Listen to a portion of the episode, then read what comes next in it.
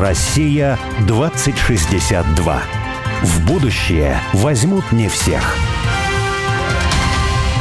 Меня зовут Борис Акимов. А я Олег Степанов. Мы авторы проекта «Россия двадцать шестьдесят два». Штаба вольной мысли, цель которого создать модель позитивного и привлекательного русского будущего. Ну а двадцать шестьдесят два – это символическая дата, и считается, что в восемьсот шестьдесят втором году Рюрика позвали княжить на русскую землю. А в далеком, но не слишком, две тысячи шестьдесят втором году мы отметим тысяча двести лет образования русского государства. Мы представили себе, какой могла бы быть будущая Россия в две тысячи шестьдесят втором году. Но не просто представили, а призвали на помощь экспертов и визионеров. И не столько мыслителей, сколько делателей. И мы уверены, что будущее видят не футурологи, рассуждающие о роботах и беспилотниках, а те, кто уже здесь и сейчас создают страну будущего. «Россия двадцать шестьдесят два» — это позитивное русское будущее, которое наши герои прямо сейчас строят для своих близких и друзей, для всех жителей страны, для всех нас. Каждый раз мы зовем в студию «Радио Спутник» героя, который, не дожидаясь две тысячи шестьдесят второго года, действует уже здесь и сейчас — и делает то, что кажется нелогичным и даже сумасшедшим, потому что часто будущее не очевидно и являет нам много невероятного. Мы живем на планете, где кроме людей имеется много всякого интересного и важного. Животные, травы, цветы, леса, рыбы, моря и океаны. Человечество уже довольно давно созрело до того, чтобы понять, что это все очень ценно, и что нужно все это дело охранять и беречь. Красная книга, заповедники, национальные парки, экологические инициативы – это все очень хорошо. Но есть, как всегда, одно большое «но». Очень часто так бывает вокруг нас. Мир решил охранять окружающую среду, но мир при этом почему-то решил, что охранять его надо исключительно от человека. В наиболее развитой форме это уже достигло масштабов экошовинизма, когда человек должен сидеть в своей квартире на двенадцатом этаже и в лучшем случае по выходным шагать по деревянным настилам, экотропам, в кавычках, ближайшего леса. То есть человек как бы в философском, социальном смысле противопоставляется природе. Вот есть человеческая цивилизация и есть дикая природа. И это должно быть максимально разведенное явление. Мы считаем, что в России две тысячи шестьдесят два все должно быть иначе. Человек должен быть активным сотворцом реальности. И в экологическом смысле совершенно так же. Человек – активный участник устойчивой и сбалансированной экосистемы. Мы должны научиться жить в творческом согласии с природой. И наш сегодняшний герой – человек, который точно научился жить и работать в гармонии с окружающей средой. Мало того, он не просто не нарушает природную гармонию, но он увеличивает масштабы природной гармонии вокруг себя. Сергей Сидоренко основал на берегу Черного моря в Западном Крыму на заброшенных землях степи эко-кемпинг. Но дело совсем не в этом, а в том, что в основу дела своей жизни Сергей поставил принцип активного взаимодействия с природой и внесения гармонии в мир. Сергей специально выбрал для своего небольшого бизнеса такое место, где не было пресной воды, где не росли деревья, где крымские степи постепенно превращались в пустыни. Сергей высадил там уже десять тысяч деревьев, создал миндалевый сад, откопал древние колодцы с пресной водой. Оказалось, что когда-то, более двух тысяч лет назад, эти места были лесными и плодородными. Но без вмешательства человека они стали увядать и превращаться в безжизненную пустыню. Сергей пришел и за несколько лет положил начало нового леса и новой жизни забытой и умирающей природы. Сергей для нас как раз пример человека будущего, который активно и гармонично преобразовывает окружающую среду к лучшему. Он фактически создал личный свой оазис в пустыне.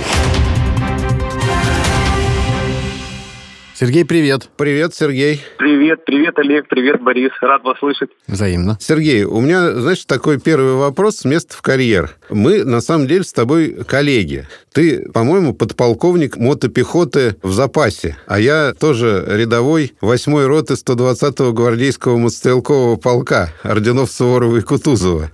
Вот, тоже в запасе. Да-да, коллеги. Коллеги, да. Но дальше начинается разница. Я вот ничего... Разница, ты рядовой, а он подполковник. Ну, это, я считаю, знаешь, я дембель. Генерал тоже неплохо, как в анекдоте.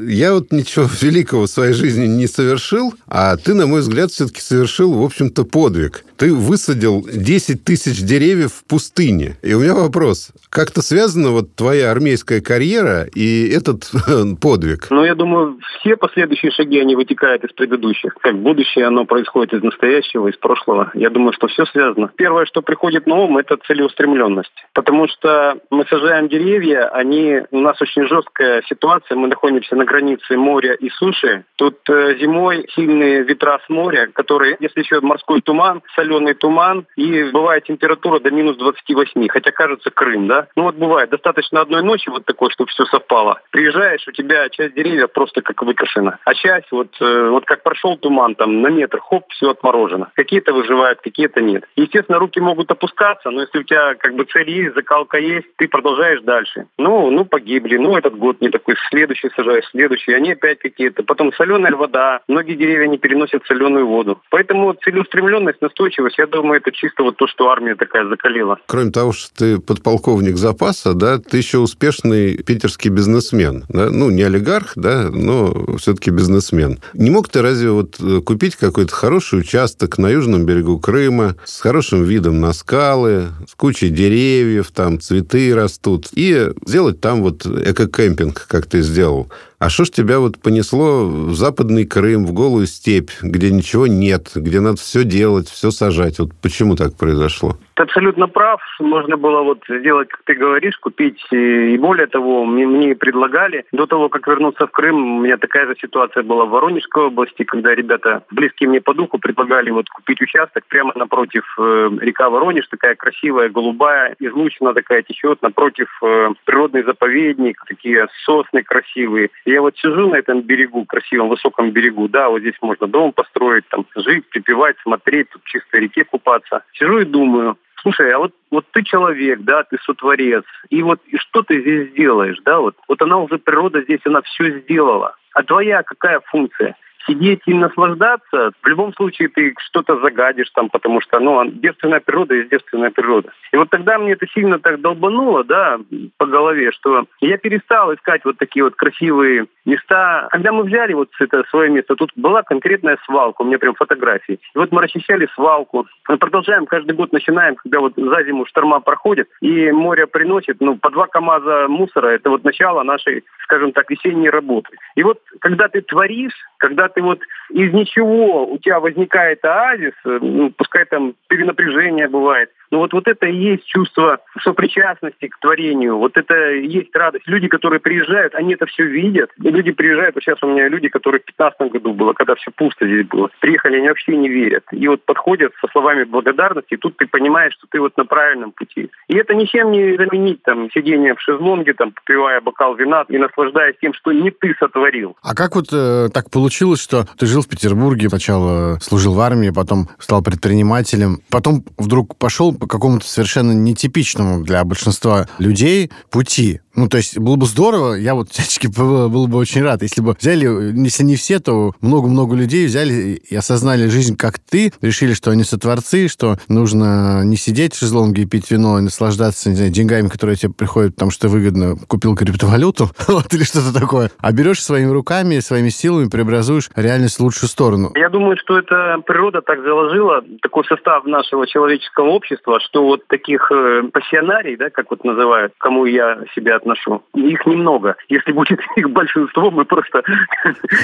Мне кажется, не получится. Должно быть немного тех, кто вот формирует смыслы, кто вот двигатели такие. Остальные руки, головы, они же должны... Они тоже вносят свою функцию. Поэтому везде говорят, что там немного вот людей, которые именно предприниматели, там от двух до пяти процентов, я слышал. Я в Америке проходил в свое время, в девяностые годы у нас было обучение. Там то же самое это говорят. То есть начинают многие, а остаются реально немного. И как я понимаю, это природа так заложила. Такой состав человеческого общества. Он, видимо, максимально сбалансированный. Поэтому тут ничего необычного я не вижу. Ты знаешь, мы вот не согласимся с тобой, с Борисом, знаешь, не потому что даже вот опыт другой, а просто мы вот хотели бы, чтобы все абсолютно люди, да, были пассионариями, да, все творцами. Причем творчество же, ну, во-первых, во-первых, да... России хватит на всех. Это точно, да. И есть еще другие страны. Мне кажется, что дело, ну, для всех хватит в мире, это во-первых. А во-вторых, дело в том, что вот это творчество, оно же может быть не обязательно вот, ну, у тебя, оно очень активное, да, то есть ты такой пример явного. Взял, в общем-то, пустыню, да,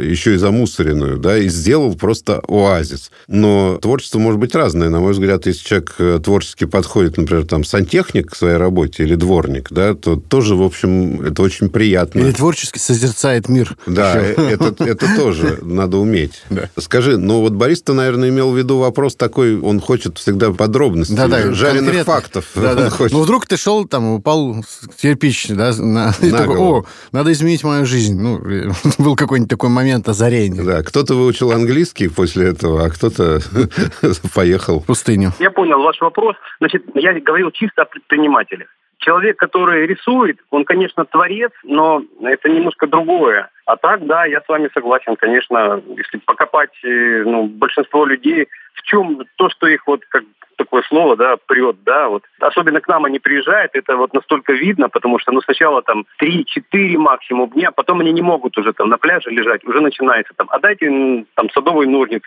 можно вот из этого куста мы там слоника выстрижем, а можно мы вот здесь вот что-то разукрасим, что-то порисуем. Я говорю, ребят, я вас всем обеспечу, вот если у вас пошло, я вам все, что нужно, ножницы садовые, у нас их не было, купили, вот там девушка выстригала там красивые фигуры, краски, лаки, пожалуйста, рисуйте, у нас и камушки разрисованы, и номера домов разрисованы. Вот начинает, да, они не предприниматели, но это творчество другого плана. Поэтому, да, согласен, конечно, гораздо больше людей вот творческих. Это на первую часть вопроса. Вторая часть вопроса насчет меня. двадцать лет назад я основал в Питере питерский клуб своего дела. Это для помощи предпринимателей. Это некоммерческая такая, ну, я полгода здесь живу, полгода в Питере. И вот э, я научился делать рассылки в интернете. И первые рассылки я попытался проанализировать, как же действительно, почему вот я, простой мальчишка, вдруг стал вот предпринимателем. И просто начинал вспоминать свои детства. И в детстве просто вспомнил такие вещи. Мне дарили там, ну, как и мальчишкам бывает, там на празднике дарили конфеты. И вот я конфеты не ел, я в конфеты игрался там. Они у меня превращались там в каких-то игроков, там, команда на команду. Потом пуговицы, я помню. То же самое, там, у мамы была целая банка такая большая этих пуговиц. И вот я вот эти пуговицы раскладывал туда-сюда. Мне не нужны были какие-то там заводные, какие-то крутые игрушки. Ну, тогда их и не было. И вот постоянно я что-то делал, что-то вот, мне было вот интересно, я вот возился вот с этими пуговицами. И плюс я благодарен, что вокруг меня была тишина. Потому что вот многие дети, вот они находятся в таком информационном шуме, вот им под, дают вот эти вот телевизоры. Тогда вот хорошо не было телевизоров, меня никто не отвлекал. И я вот в этой тишине вот творил какие-то образы, в какие-то игры такие вот, стратегии такие выстраивал. Я думаю, вот оно вот оттуда, вот из детства вот это все идет. Поэтому если ребенка вот дать ему тишину, дать ему возможность убрать его вот какие-то гаджеты, вот простые какие-то вещи, ну, увидите сами, что с детьми будет происходить. Ну, кстати, я то есть полностью согласен. Вот я только что с детьми в традиционном каждый год я езжу в Карелию, отдыхаю там две-три недели на острове без электричества, без связи. И вот в этом году приехали, да, дети тоже все растут, растут, в зависимости от гаджетов все больше. Вот, а там они, ну, отрубаются просто, потому что нет ни связи, ни электричества. Кто-то начинает там лепить из пластилина какие-то невероятные вещи, там ленивцы, например, там Леша э, вылепил. Ну, какую-то фантастической схожести. То есть я же не понимаю, как можно делать из пластилина такую невероятную скульптуру вообще, да? Вот кто-то начинает сильно рыбачить там. Ну, то есть он действительно просыпается сразу что-то. Да, я, да, знаешь, да, да, совершенно верно. Вспоминаю тоже одну из самых великих фраз в жизни, которую я слышал. Я нанимал няню к своим детям, ну и смотрел там несколько нянь. Вот, конечно, я задавал вопрос, а почему вы ушли от прежнего работодателя или там вас уволили? И одна из них мне сказала, дети родителям сказали, что им в какой-то момент было скучно. Ну и родители ко мне предъявили претензию, что вот детям было скучно. А я им сказала... Но если детям не будет скучно, то как же они научатся думать? Вот, и я подумал, что мудрая, просто... Мудрая, да, да, это великая фраза, я ее тут же нанял, просто это была одна из лучших нянь в жизни детей, с которой действительно было на самом деле не скучно. Это не прям не няня, а какой-то Аристотель был. Она, кстати, была простая женщина, дочь кузнеца. А, из Приднестровья. Ну, а, видишь, из Приднестровья. Мне близко тема.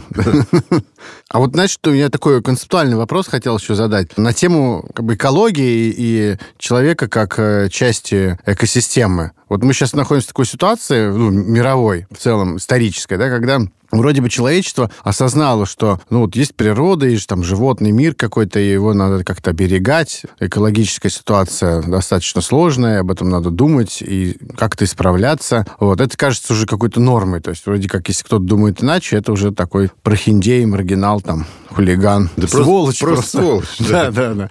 Вот. И это вроде бы, может, наверное, неплохо, потому что когда люди, человечество начинает осознавать какую-то ответственность. Но, как всегда, в таком вот э, глобалистском либеральном дискурсе начинается перегиб в сторону того, чтобы как-то вот расчеловечить, что ли, явление вот это. Потому что это вроде бы явление действительно есть, и действительно надо там думать о том, как э, планету гармонизировать. гармонизировать и там сделать ее лучше. Это, наверное, действительно верно очень, да, как решить проблемы экологические. Но все это вырождается, или часто это вырождается в такой, я бы сказал, экологический шовинизм, что ли, когда человека шовини... надо убрать. Шовинисты, да, экологи говорят, что вообще человека надо убрать просто из природы. Вот пусть он сидит. На самом деле даже не только экологи. Вот мы с архитектором говорили недавно, вроде бы умные люди, уважаемые, да, мы говорим, ну, про будущее архитектуры, про будущую демографию, расселение людей. Они говорят, ну, понимаете, люди просто должны жить в городах больших, но это не потому, что там, там будет хорошо. Нет, им будет плохо довольно. И вообще я бы сам не хотел бы жить там в двадцать седьмом этаже, в маленькой капсульной там какой-то квартирке через сорок лет. Ну, а что делать? Ведь мы должны спасать планету. Люди,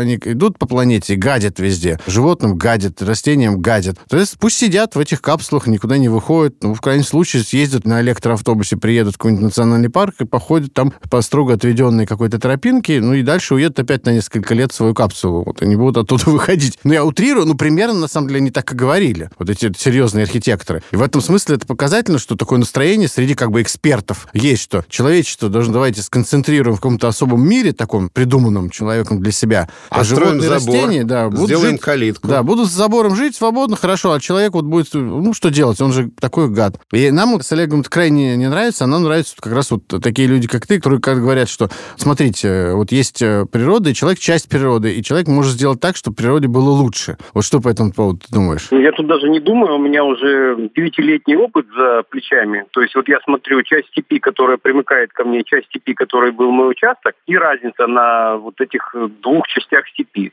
То есть вот часть степи, которая не тронута, сейчас вот у нас тут все сухо, сухо и трава. Там вообще где-то вот деревцо, если зацепилось, то это где-то какая-то расщелина такая, и она вот еле-еле там растет. Оно маленькое, сухое такое. Остальное все вот как пейзаж такой унылый. И у нас, где оазис, тут вот деревья уже по четыре, по пять метров, где им хорошо. Это же тоже природа. И там природа, и здесь природа. Вот они на границе. Вся вот эта степь, она вся стремится к нам в оазис. Ну, начиная с лис, которые чувствуют, что здесь у нас корочки ходят, они тут все.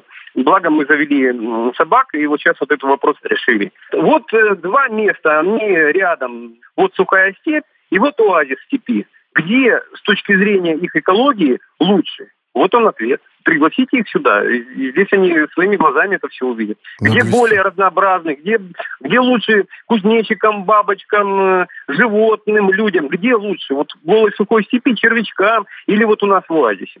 Мало того, я могу сказать, что ведь э, сухая степь, ну, она постепенно под ветрами, она выдувается, да, и эрозия почвы происходит, и происходит вообще запустынивание. Да, да. Поэтому природа, вот, ну, на мой взгляд, она без грамотного влияния человека, она просто умирает. Да, она дисгармонизируется. То есть есть миф о том, что ну, вы уберите человека, и природа сама будет жить в гармонии. Нет, на самом деле это не так. Нам кто-то недавно рассказывал, по-моему, про лосей где-то. Да? Ну да, да, да. да что я, их...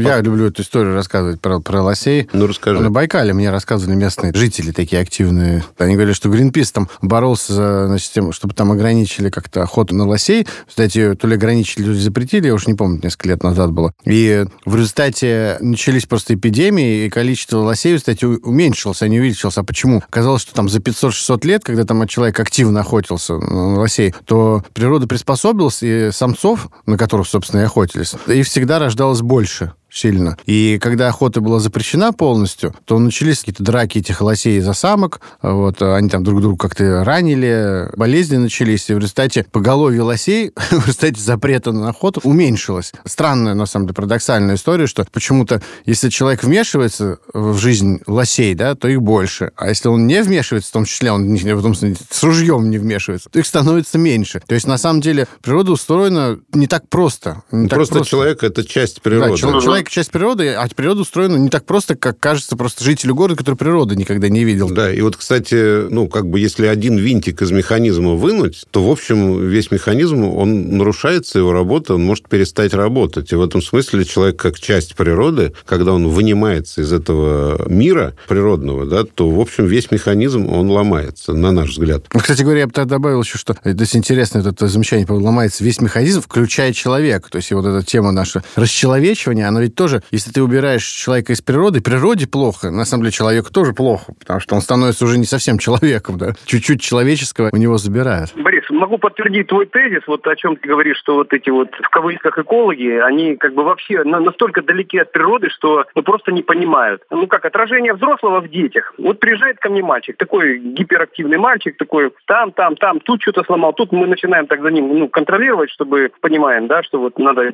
смотреть. Смотрю одно время, он эти, курочка с нашим, с такой длинной палкой, и такое впечатление, что он хочет их, знаешь, как этот, на шпагу их насадить. Ну, я начинаю объяснять, что это же курочки, они же там живые. И он искренне не понимает меня. Он привык, что курица, она должна быть там, папа любит шашлыки, и вот на, на шпажке курочка должна сидеть. Раз курочка, ассоциация, шпажка, шашлык. И вот он просто абсолютно не понимает, и нам пришлось достаточно долго ему это, ну, благо они были десять дней, вот его переубеждать, объяснять, показывать. Ну, до этого не дошло. Но вот искренне, ребенок не виноват, понимаешь, у него вот такая вот ассоциация. Это вот у меня сейчас про экологов слушаю, это вот что-то из этой оперы. Абсолютно не понимаешь, как бы природа это другое. А вот скажи, ты так коротко по-военному всегда отвечаешь, деревья, да, в пустыне, они сами растут, то есть, ну, нужно там посадить семечки в землю или там саженцы, и все оно как бы само вырастает. Или это не так? Как вот тебе удалось там десять тысяч деревьев вырастить? Конечно, не так. Трудом, высаживая, деревья погибали, засыхали, погибали от соленой воды, погибали от э, вот этих морских, от холода погибали, погибали, что им некомфортно. Я вот только вчера видео посылал ребятам. У меня вот два года назад посажены два саженца шелковицы. И вот два одинаковых саженца, расстояние три метра между ними. Одному очень плохо, потому что вот он стоит вообще ничем не защищен, на продуваемом месте, а второй в трех метрах от него, ну просто за беседкой. Она еще такая из досочек, не сильная беседка, просто из досочек такая легкая детская беседка. И он просто за беседкой. В два раза больше, в три раза шире, рядом стоят саженцы. Вот как бы ответ. А если он в степи, она просто не выживет. Поэтому, чтобы высадить в степи, первое, самое тяжелое, посадить первые деревья, или как их называют пионеры в степи, когда вот все голо, нету никакой защиты, вот с ними было самое сложное. И мы не знали, у меня не было опыта высадки в степи пионеров. И мы искали человека, который бы нам подсказал. И по закону Вселенной, что вот человек, который идет по своему предназначению, у него все на расстоянии вытянутой руки. Рядом с нами, в трех километрах, в селе Марьино, мы нашли такого человека, у которого самый большой сад хурмы был в эс эс эс эр. Там и маленькая хурма, и большая, Борис Тимофеевич. И вот он нас учил, как первые деревья сажать. Это не просто там выкопал лунку, там посадил саженец и поливаешь. Начнешь поливать, оно раз затянулось коркой, все, и вода не пошла к корням. И вот мы три лунки сажали, копали, в центральную сажали саженец, а в две рядышком поливали, забивали щебнем, чтобы вода проходила. Потом сверху мульчировали водорослями, сверху камнями обкладывали, чтобы еще атмосферные перепады давления, перепады температуры, капельки было, автополив. И вот так вот мы цеплялись первыми деревьями. Потом первые деревья немножко окрепли, встали, это было самое сложное. Уже пошел какой-то микроклимат. И вот дальше от них уже следующий, следующий. Вот так вот шаг за шагом. Поэтому в степи просто так бросишь ничего. Я, я тоже сначала пробовал там, даже не в степи, а рядом с нами, просто кучу косточек абрикосовых закапывал, поливал потом их. Ну и что, они выходят, а потом раз все, раз все, погибает, погибает, погибает. Поэтому каждое дерево надо творчески думать, смотреть, где ему хорошо, как хорошо. И потихонечку вот э, занимать вот эту площадь деревьев, разрастаясь, разрастаясь. Только так хадисы растут. А скажи, пожалуйста, а вот когда ты принял решение там, о том, что жизнь твоя поменяется, и ты будешь заниматься вот созданием оазиса э, в степи, то есть это на самом деле достаточно, я бы сказал, для среднестатистического человека парадоксальное занятие. То есть, скажем, чем будешь заниматься. Ты знаешь, я мечтаю оазис степи сделать. Звучит круто. Ваша профессия. Да, круто, но странно. А вот какие-то близкие, там, жена, не знаю, дети, родственники, друзья, они к этому отнеслись как, когда ты сказал, я теперь буду этим заниматься? Они как бы не хотели. Папа сошел с ума. Поругаться как-то. Мне повезло, у меня достаточно мудрая жена. Она, у нее философия следующая, что пусть папа чем-то занимается, если папа чем-то увлечен, то будет все нормально. Да, если папа увлечен, у него все на увлечение. Ну, тем более увлечение такое, но благородное, и люди их хвалят. С точки зрения предпринимателей, конечно, меня никто не понял. Ну, подумали так это, ну, блажь у человека, вот, ну, у каждого же свои бейки, да, вот. Вот тут рядом со мной товарищ хотел тут Мальдивы, реальные Мальдивы сделать в Черном море. Ну, вот как вот на Мальдивах эти домики, тут эти водолазы лазили, тут обследовали дно. Ну, вот блажь, у, у человека блажь такая. Ну, отлично. Слушай, ну, нам после этого надо сделать перерыв, прерваться на новости на две минуты, да. А потом мы вернемся к обсуждению экологии. Россия двадцать шестьдесят два.